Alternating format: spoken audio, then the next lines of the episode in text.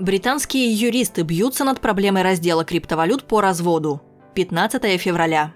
Британская юридическая фирма Ройтс Уизи Кинг ведет бракоразводный процесс трех супружеских пар, где вопрос раздела имущества касается криптовалют.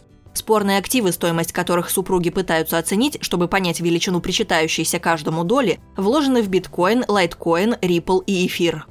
В двух случаях речь идет о небольших суммах, но третья пара имеет криптовалютные активы на сумму 600 тысяч фунтов стерлингов, что по текущему курсу эквивалентно 843 тысячам долларов США.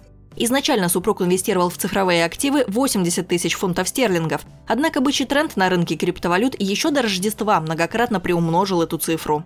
Указанные примеры обозначают появление новой области в адвокатской практике бракоразводных процессов – Криптовалюты пока не имеют должного регулирования, и их правовые аспекты отличаются некоторой размытостью. Это первые случаи, которые мы видели, и мы ожидаем увидеть еще больше. Мы считаем, что криптовалюты станут характерной особенностью многих разводов. Хотя криптовалюты нестабильны, они никуда не денутся.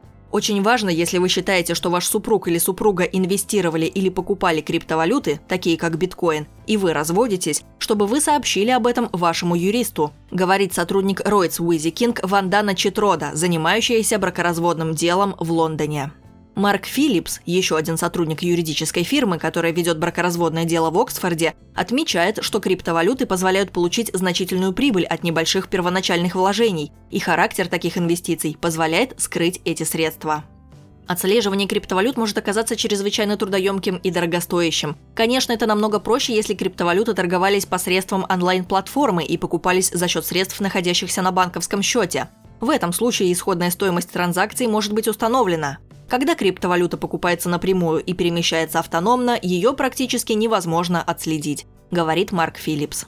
Волатильность курсов также является большой проблемой. В случае с супругом, который первоначально приобрел криптовалюты на 80 тысяч фунтов стерлингов, в момент максимумов в декабре 2017 года эти инвестиции оценивались в 1 миллион фунтов стерлингов, а теперь их размер сократился до 600 тысяч фунтов стерлингов. Ажиотажное увлечение криптовалютами формирует новый вид бизнеса не только для адвокатов по разводам. Многие бухгалтеры и налоговые консультанты также получают большое количество вопросов о том, как правильно учитывать и декларировать прибыль, полученную от инвестиций в цифровые активы. Отметим, что в России вопросы налогообложения и учета деятельности в сфере криптовалют также актуальны. Еще осенью 2017 года Минфин РФ указывал на то, что граждане страны должны самостоятельно вычислять суммы налога и отчитываться перед налоговыми органами о доходах от купли и продажи биткоинов. Затем, в январе текущего года, заместитель министра финансов РФ Илья Трунин сообщил, что после принятия закона о цифровых финансовых активах будут введены законы-спутники, регулирующие вопросы налогообложения доходов от операций с такими активами. Однако конкретной информации по налогообложению таких операций пока еще не было представлено.